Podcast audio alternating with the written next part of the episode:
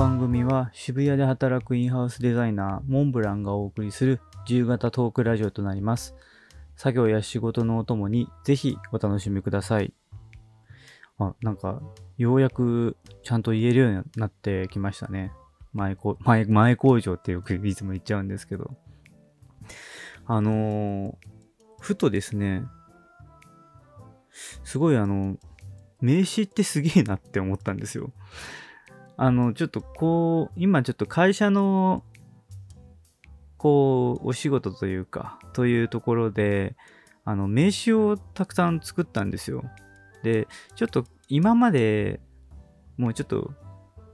会社で名刺に関してあまりちょっとコストのことを考えてなかったんですよね。えっと、このコストを考えてなかったっていうのは、えっと、あ、違うか。言い方が違うな。名名刺にコストをかけるっていう考え方ですね。をしてなかったんですよ。だから、悪く言ってしまえば、質の悪い名刺を今まで使っていたんですよね。まあ、質の悪いというか、まあでも、質のが悪いのか。まあ、なんて言うんでしょうね。あの、いわゆる、いやコート紙にオンデマンド印刷でビャッて吸ってるような、感じの名刺を今まで会社で使ってて、まあ、僕もゼロベースじゃないけど、あの、そこに携わってたんですよ。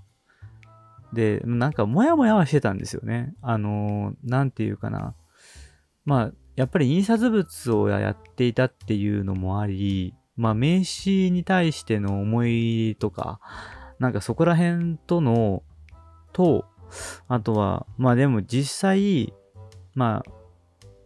勤めてるところが IT 業界っていうのもあるし、名刺っていうもの自体が、まあ当時の考えではあったんですけど、まあ言われてみれば確かにそこまで、あのー、会社として考えたとき、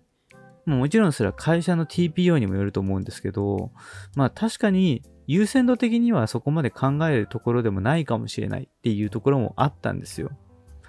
まあ、ただ、まあ、それもかれこれ5年前からの話で、まあ、今回、まあ、ちょっととあるタイミングで名刺をリニューアルすることに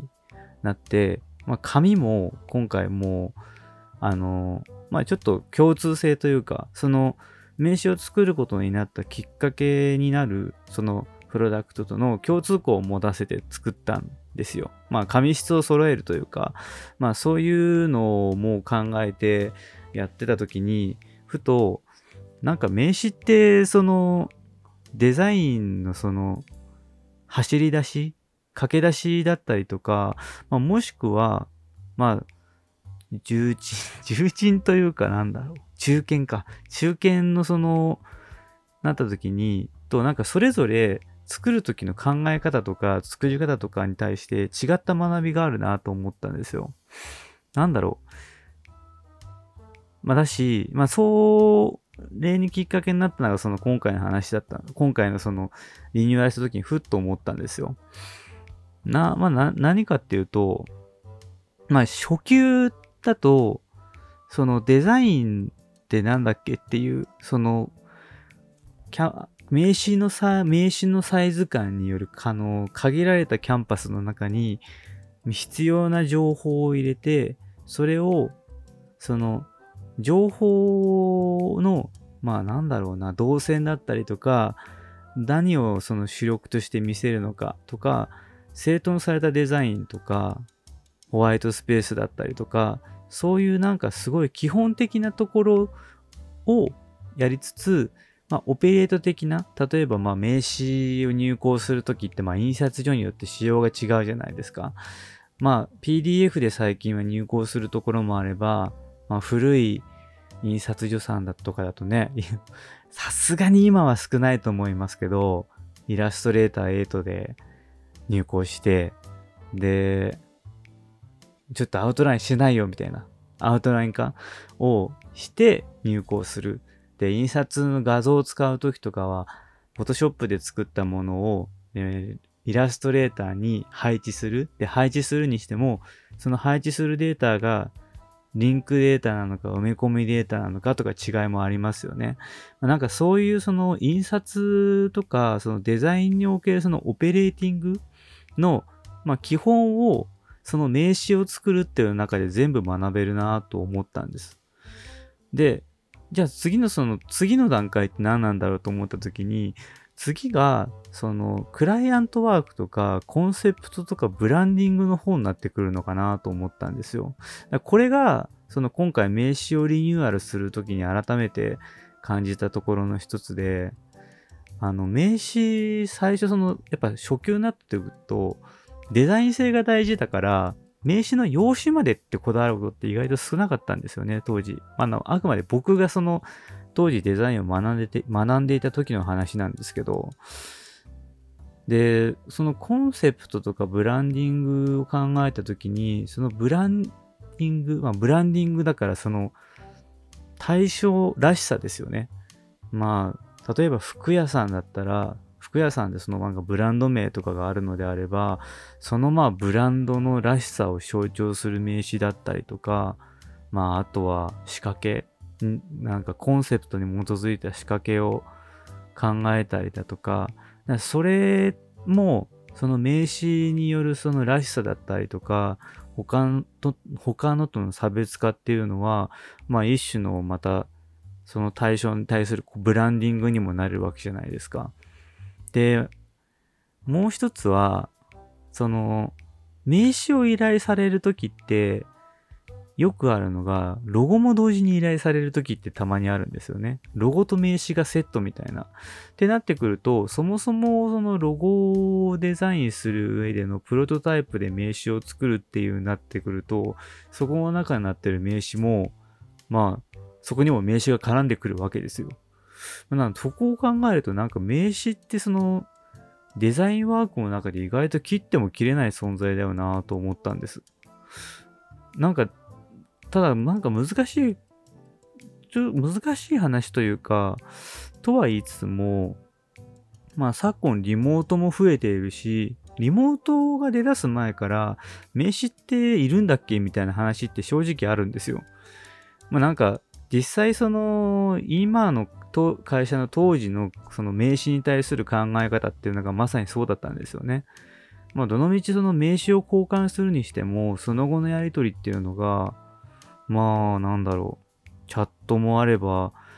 電話もあるし、まあ今となってはもう完全にズームとかのビデオチャットにもなってくるから、そうなってくると、まあなんか名刺の存在ってどうなんだろうとも思うわけですよ。とはいえ、でもやっぱりその自分の子を表現したりとか、印象に持ってもらう。印象を強く持ってもらうっていう風中のとこだと、やっぱり名刺もそうだし、まあ、あとは印刷物ですよね。なんかそういうところとかも、なんか大事なんだなとは思ったんですよ。そう、だから今でもやっぱり名刺って使われてること多いですよね。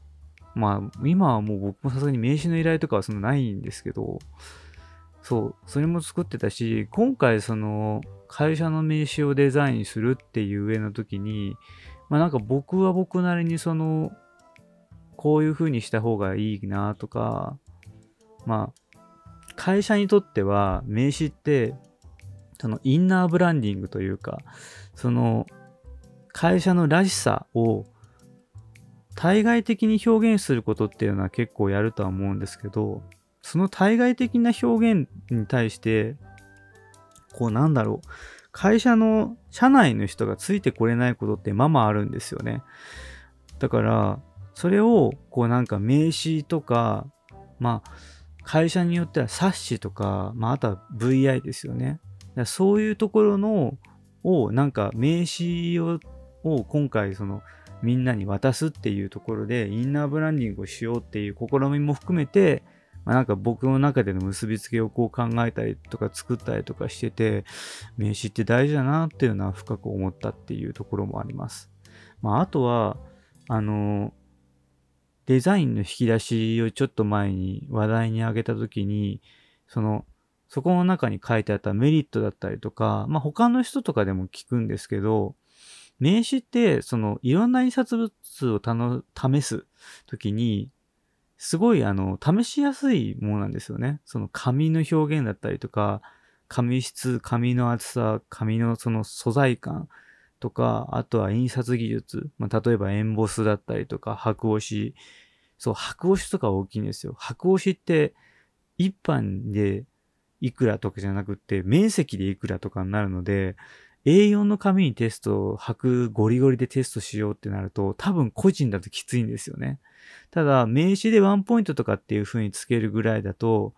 特にこのワンポイントだと、多分、その白の中での最小の線幅。白って印刷物の中でも結構センシティブなものなので、なんか0.1ミリ、0.1ミリができないとかも全然あるんですよ。0.1ミリ以上細くしてはいけないとか。かそういうのがこう印刷上のルールとかでも違ってたりとかするから、ま、なんか初めての印刷所とかで名刺を試してみるとかっていうところだと、まあ単価もそんなに上がらない、だいたい1万円ぐらいの予算でできるんですかね。なんかだからそういう、なんか印刷物をコスパよく試してしかも極められるっていうところでも、なんか名刺ってすごい便利だし、ま、なんか前者で伝えたような形の、その、なんだろう、切っても切れないというか、っていうところのを、ふとなんか印刷を、なんなんだ、こう、名刺をこうリニューアルして作っていくべきで改めて思ったっていう感じですね。うん。30、5名分ぐらい作ったんですよ、今回名刺。久々になんか、なんか本来はもうちょっと簡単に作る方法があったんですけど、もうなんかひたすら人の情報を入力して、アウトラインして入稿して、アウトラインして入稿してっていうのをたくさん やって、久々になんか入稿祭りをしたなっていうので、なんか、そのやってる最中になんかふと思ったっていう感じですね。そう、2020、2020年もそうだし、2021年になってから名刺作ってないんですよね。ちょっとこれをきっかけに改めて作ってみようかなと思ったモンブランでした。はい。今回はそんな感じで、はい、お疲れ様でした。急に唐突に終わっちゃいます